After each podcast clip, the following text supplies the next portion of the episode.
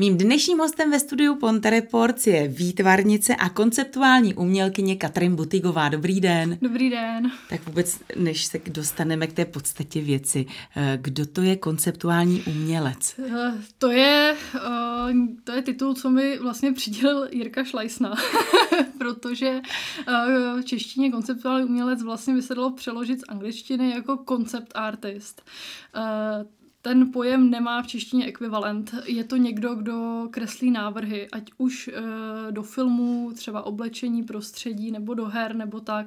Je to něco, co já jsem párkrát, eh, párkrát už dělala, do čeho jsem zabrousila, za co se tak označuju, když dneska už se soustředím hlavně na tu ilustrátorskou tvorbu, že i vlastně učím ilustraci, takže ten pojem konceptuální umělec v češtině nemá opravdu, jak, není to zažitý, říká se správně koncept artist, ale jde tam o ten koncept, jde tam o ten návrh, vlastně takový návrhář to je.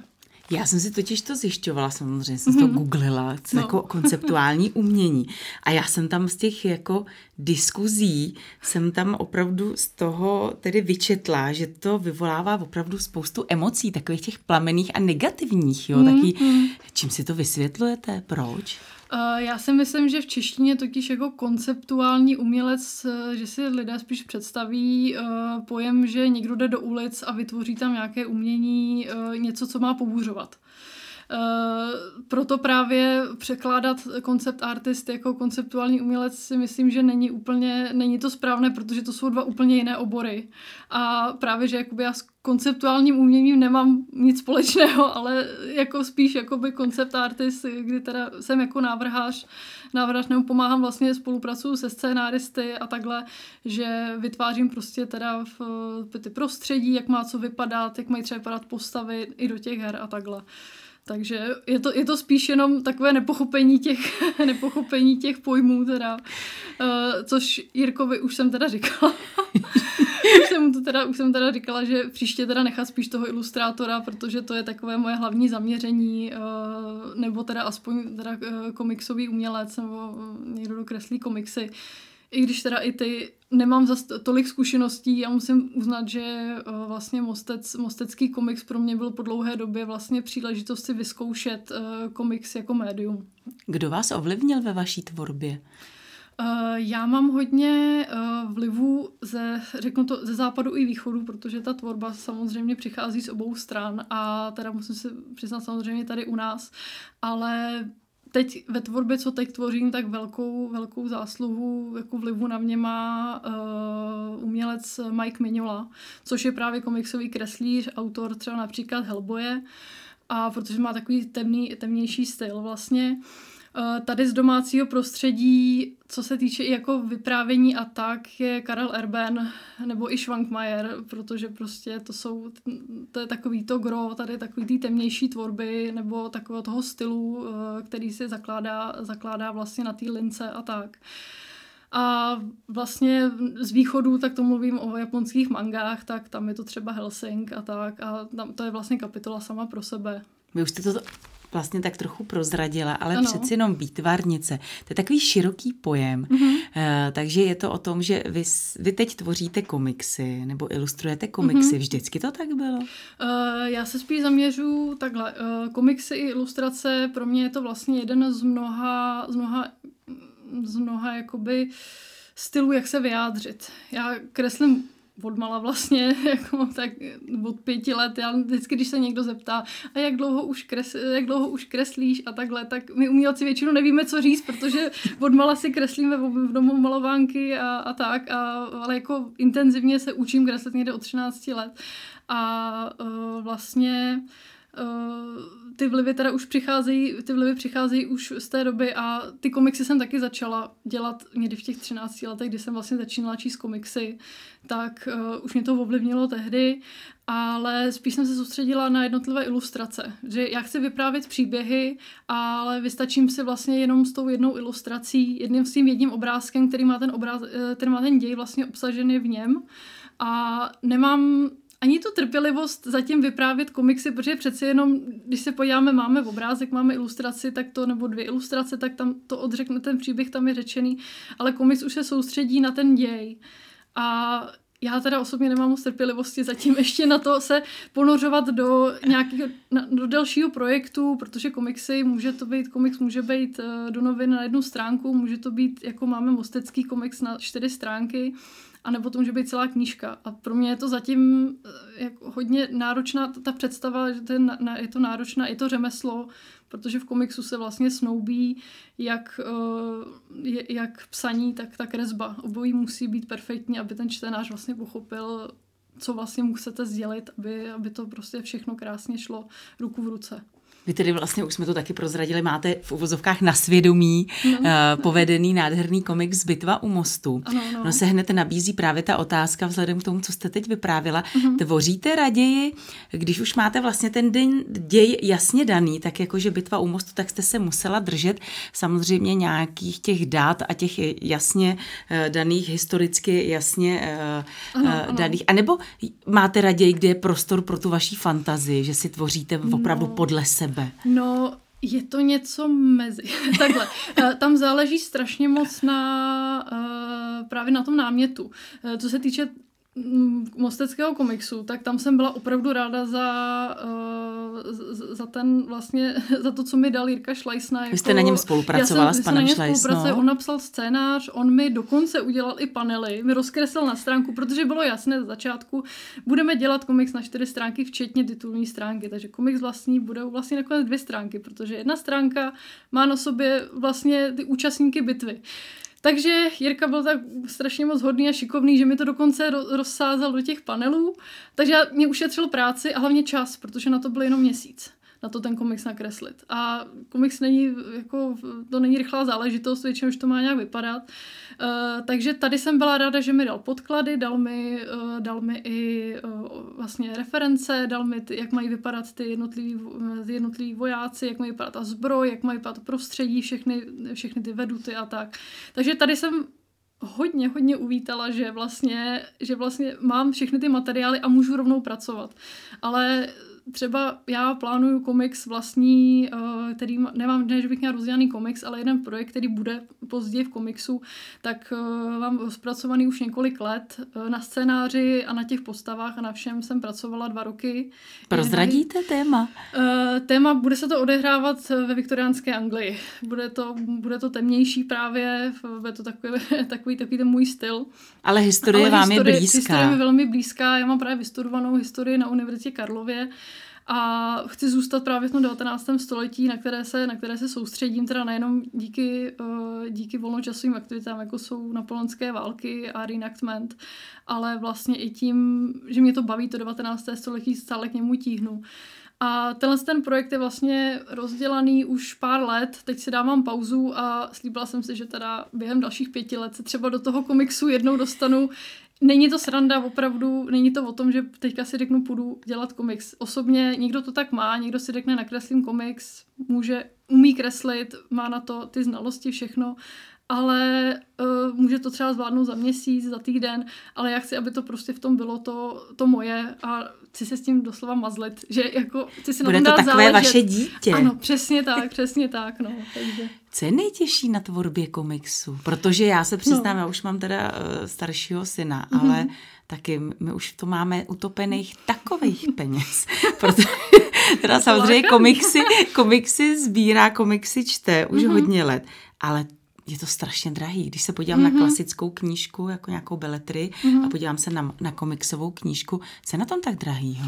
Uh, je to u těch, vydá, u těch vydávaných, je to, je to ta práce, je to ten čas a práce. Je to, jak jsem říkala, že u komiksu se, u komiksu se snoubí vlastně to psaní s tou kresbou. To jsou dvě disciplíny, že proto taky komiks, uh, veřejnost neví, jak ke komiksu vlastně vůbec přistupovat a víceméně se na ně kouká přes prsty, protože uh, je takový je to takové podceňované. To, podceňované. Je to strašně podceňovaná, podceňovaná vlastně typ, uh, typ žánru. Přitom je v tom tolik neskutečně práce a vlastně uh, je to, já jsem řekla, to je řemeslo. Ono opravdu je, protože aby člověk nakreslil dobrý komiks, tak nejdřív musí umět kreslit. A komiksový kreslíř musí dobře umět ty základní znalosti anatomie, perspektivu, barvy, kompozici.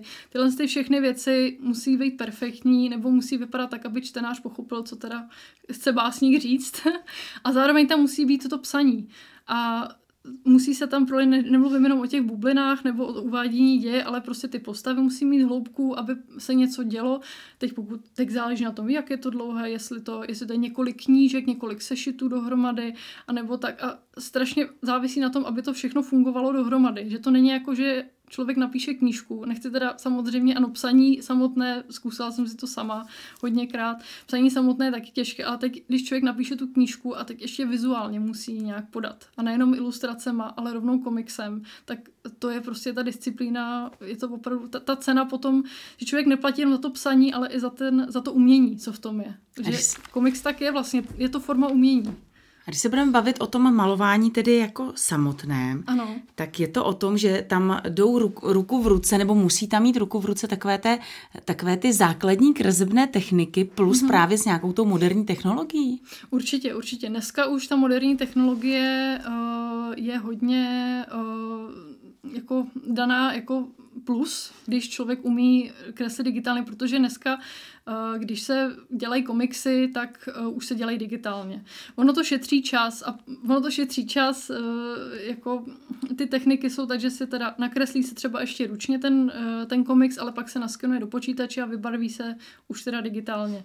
Mostecký komiks byl celý dělaný digitálně, aby právě, že měli jsme na to jenom měsíc, takže čím, čím rychleji, tím lépe dneska programy už vám to u, uh, urychlují. A tím pádem tím se odráží na tom i ta cena, že ty komiksy jsou třeba i dostupnější, protože třeba na tom i dělá víc lidí. Jo, že, to ne, že to nedělá jenom jeden člověk, ale celý tým nebo, nebo skupina, skupina lidí. Pozná to obyčejný smrtelník, kdy je tedy komiks opravdu vyloženě jenom dílo toho samotného výtvarníka, nebo kdy už tam byl použit nějaký ten počítač? Eh, určitě, vizuálně, vizuálně je to vidět. Vizuálně je to vidět, protože když pokud má nakoukané trošku ty tradiční techniky, jako třeba tou perokresbu, uh, perokresbu, akvarel a tak, tak uh, pokud se ty starší komiksy, třeba z těch 70. let, takhle to všechno dělané samozřejmě tradičně, to až v 90. letech nastupuje, nastupuje vlastně počítač.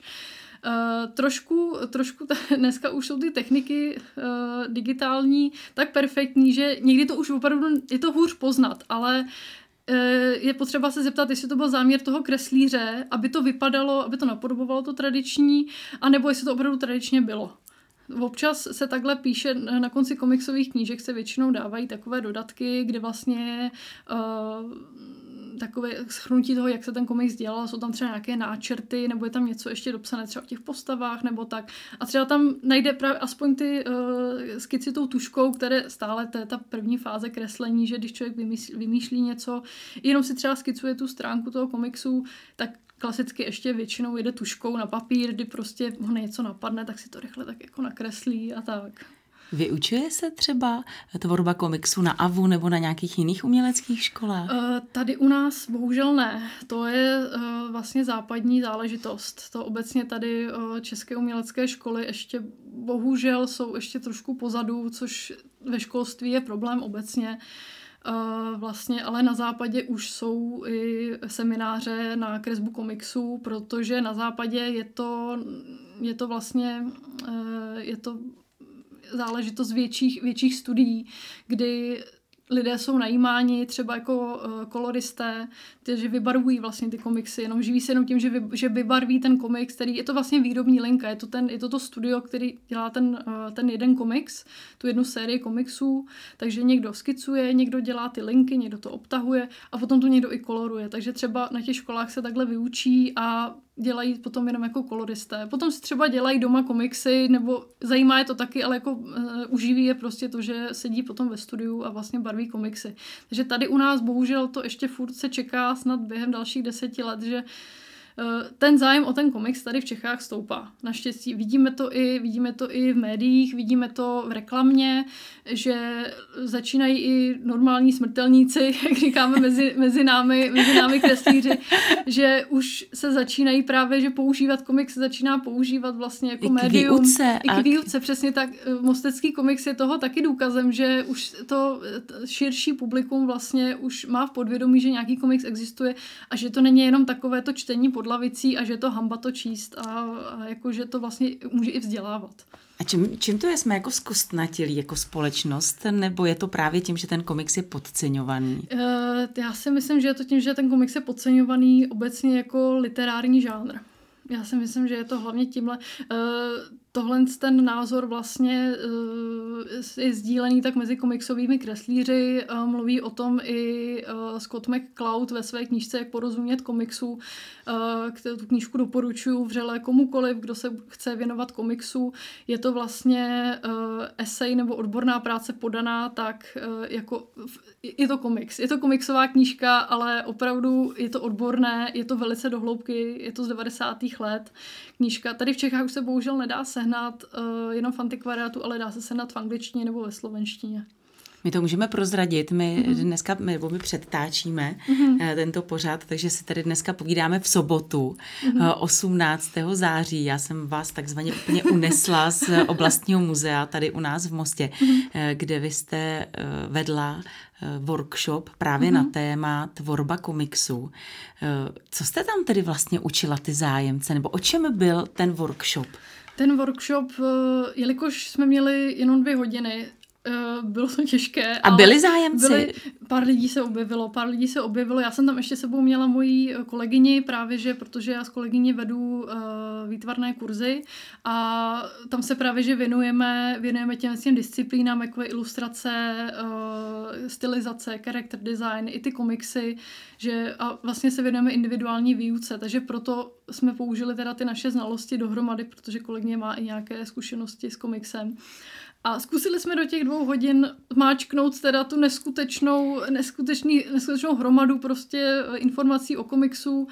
Eh, řekla jsem tam něco málo k historii, protože je to potřeba, protože komiksy uh, už v Egyptě, vlastně by se to dá považovat za komiksy na stěné jeskyní malby také v pravěku až do toho 19. století jako politické karikatury právě. Uh, až teda se dostaneme k těm největším peckám vlastně kolem druhé světové války nebo po druhé světové válce, jako je Marvel, DC Comics, Batman a tak.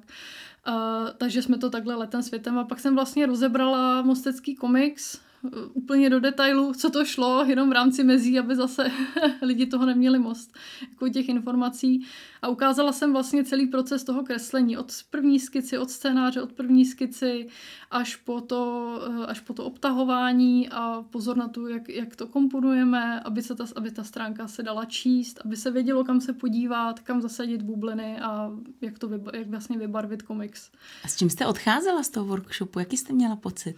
No, byla jsem ráda, že, jsem, že jsme to zvládli do těch dvou hodin, protože a... opravdu to je strašně málo času na toto jako uvést. Ale dá se to. Ale byla jsem taková jako, byla jsem ráda, že jsem to, že jsem to mohla předat eh, ty svoje zkušenosti někomu dál, protože co tam byli lidi mladší ročníky, tak ty odcházeli úplně nadšený, naprosto. Ty si ne, neuvědomovali, neuvědomovali, že a nikdo si to jen tak neuvědomí, když se podívá na komiks, kolik práce vlastně je vůbec takovou jednu stránku, kolik času to zabere jednu stránku takovouhle vymyslet, že to není jenom to, že si nakreslí teda komiks někdo, ale že vlastně už musí použít ty znalosti, co má ty léta toho broušení těch základních znalostí, té kresby, perspektivy, všechno, to všechno jde prostě do toho komiksu.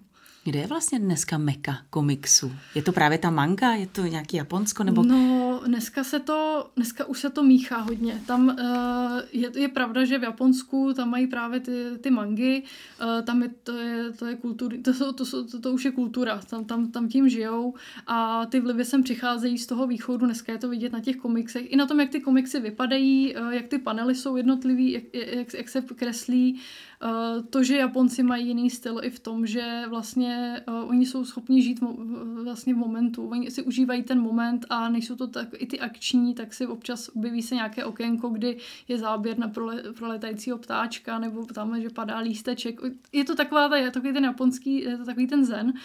Když to tady ty západní komiksy, tak jsou vlastně takový, je to takový rychlejší, prostě pokud teda samozřejmě nemluvím o nějakých těch uh, nezávislých třeba i evropských komiksech. Eh, samozřejmě jsou výjimky, máme tady třeba Persepolis, eh, která se soustředí i jako na ten politic, má ten silný politický eh, podtext, nebo třeba komiks pod peřinou, který tady taky vyšel, vyšel dřív, už to taky pár let. Nebo to jsou i uh, stripy s Garfieldem nebo tak. To všechno je komiks. To je, jsou, i, jsou i na, na internetu komiksy. Takže dneska už je to všude. Dneska už opravdu je to všude, ale zůstává to tak nějak jako... Přijde mi, že furt to táhne, táhne se to všechno k tomu západu, víceméně. Záleží na každém kreslíři, který styl mu uh, víc vyhovuje, jestli západ nebo ten východ. Někdo skončí v tom Japonsku, kreslí, uh, kreslí to v tom japonském stylu mangy někomu se víc líbí ty superhrdinové a někdo má třeba rád jenom Asterixe nebo Tintina, tak prostě zůstane tady, tady v Evropě vlastně. A nebo ty české komiksy, jako je třeba i Štedlístek vlastně, tak jsou to ty pohádkové. Tady jako to centrum, centrum jako centrum, kdyby někdo chtěl uh, získat co nejvíc informací o komiksech a obecně se dostat do té komunity, tak uh, doporučuji navštěvovat, uh, navštěvovat festivaly, jako například uh, festi- uh, festival v Brně jednou ročně Anime Fest. Tam se žen, tam je teda soustředěný samozřejmě na anime a na mangu, na Japonsko, ale seženete tam i ty západní uh, západní komiksy samozřejmě. A v Americe těchhle z těch festivalů je ročně několik, teď teda bohužel během covidu to samozřejmě trošku poumřelo, ale jinak tam mají několikrát do roka v New Yorku, San Francisku, to jsou ohromné akce a veletrhy a tam opravdu, tam se dá, tam se dá prolistovat těch komiksů strašně moc a najdete tam ty ostatní fanoušky. Možná teď se zeptám hloupě, ale v no. jakém no. stylu teda tvoříte vy? No, já bych to řekla, ve svém. Ve svém, to jsem si myslela. Já bych tak jako, teďka, já jsem tak stylově, stylově, uh, já nemám problém se přizpůsobit jakémkoliv stylu. Já osobně, můj vývoj je tak, uh, jako mojí kariéře od těch nějakých 13 let, tak víceméně já jsem ten umělec, co jede podle mustru, líbí se mi něčí styl, tak já ho zkusím se ho naučit a ve chvíli, kdy si řeknu, dobrý, už chápu, jak ten styl funguje, tak si zase najdu jiný, ale zůstane mi z toho stylu něco v tom mém a zase mě to posune někam dál. A takhle já i učím, že je to jeden z nejlepších, eh, nejlepších vlastně stylů, nejrychlejší, jak se naučit něco, mít přesně daný ten cíl a potom nechat ty vlivy z té minulosti vlastně tomu přidávat, nebo se, něco se mi líbí, kouknu se na nějaký film, řekne se mi, jo, to se mi líbilo třeba i dějově, nebo nápad na nějakou postavu, nebo tak, nebo na prostředí. A to se zase zakomponuje nebo ovlivní. Dneska v dnešní době, kdy neustále něco vnímáme vlastně, tak ty vlivy prostě na, na nás jdou ze všech stran a i podvědomě nás něco může ovlivnit. Takže uh, já si myslím, že teďka za poslední dva roky tak uh, mám svůj malebný styl, kdy teda je to bez linky úplně a potom je tady styl, kterým jsem vlastně dělala i mostecký komiks, kde je to vlastně ta, eh, ta komiksová linka, nebo tradiční, eh, tra, tradiční mm, vlastně... Eh, ta evropská, pe, Ta evrops, no, no, no, no. Vím, že Jirka Šlejsna říkal, že to je, že ten můj styl stínování je trošku takový sautkovský. Já říkám, že to taky to univerzální komiksový stí, komiksové stínování, univerzální. Ono to není jakoby jedno, i ten Saudek byl ovlivněn přeci jenom tím západem. Jo, takže zase, když se člověk učí styl nějakého umělce, je potřeba se podívat i na ten jeho vývoj toho umělce a čím on byl ovlivněn. Je vlastně. to tak vlastně- tedy, že ty jednotlivé styly opět udávají jenom ti konkrétní umělci? Uh, Nebo kdo udává ty styly? Ty styly, to, je, to chodí ze všech stran. To je, to, to je tak strašně dneska, kor dneska, kdy vlastně opravdu komiksy může udělat úplně kdokoliv uh, a může se i vydat vlastní komiks. Takže uh, tam ty styly, to by se musel opravdu vzít jeden a udělat takhle úplně vypíchnout, vypíchnout ten styl. A to se dá dělat i s normálními umělci. Že já většinou, když se podívám na nějaké umělecké dílo od nějakého umělce, tak už v tom vidím ty ty vlivy těch jinej, jin, jiných stylů třeba, anebo třeba i prostředí, ve kterém, ve kterém je. To je něco, co se, by se měl umělec naučit vlastně vidět jako umělec, uh, je důležitý pro to se někam posunout potom dál. Poslední otázka, kde ano. můžeme vidět nějaká vaše díla? Já se přiznám, no. já jsem si vás chtěla vygooglit, já jsem mm. po vás nic nenašla. Já jsem vás nenašla na Facebooku, já jsem vás nenašla, prostě nikde. Já jsem si říkala, já se podívám, co teda ta Katrin, co má jako za sebou, to... podívám se na nějaká díla, já jsem to nikde nenašla. Ono je problém, že já na internetu vystupuji pod uměleckým pseudonymem. Eh, ten umělecký pseudonym je ve francouzštině, takže je to Le Soldat Mort. Uh, je, to, je to dost androgyní i přezdívka, protože já mám ráda tu anonymitu trošku za těmi díly, že radši, aby za mě mluvila ta díla, jsem tenhle ten typ umělce, kdy prostě nepotřebuji vystavovat sebe jako, jako člověka. Já chci, aby lidi vnímali to, umě, to moje umění, ty moje díla a vzali si něco z toho. A v osobě radši předám nějaký právě ty svoje znalosti na tom kurzu třeba nebo tak. ale já teda mám samozřejmě portfolio, když zadáte do Google Le Soldat Mort, což je francouzský mrtvý voják, protože je to úzce souvislé s tím mým stylem a vlastně s tím, co kreslím, čemu se věnuji, tak eh, co já vím, tak jsem jediná na internetu pod tímto, takže tam najdete, tam najdete jak ty moje, jak ty moje malby, tak eh, teďka, co teda tvořím ty série těch ilustrací, například teďka v říjnu, tak eh, je známý, že se je známé, že se teda eh, během října se tvoří různé, různé eh, předsevzetí, že eh, různé challenge, kdy je na každý den třeba jedno téma a každý den se nakreslí nějaký obrázek. Takže nebo třeba každý týden, týden v říjnu se nakreslí, a to je v celé kreslířské komunitě, říjen se kreslí. Takže teďka budu mít novou sérii, novou sérii zase ilustrací na, na, tém, na témata daná jednou skupinou na internetu takže doufám, že z toho vznikne nějaká další, další série, která bude bavit lidi. Tak už víme, kde vás tedy najít, ano. kde vidět vaše díla. A jenom ještě poslední, teda opravdu poslední ano. otázka. Těch otázek je celá řada, ale bohužel čas je opravdu nepřítelem. Ano, vystavujete někde?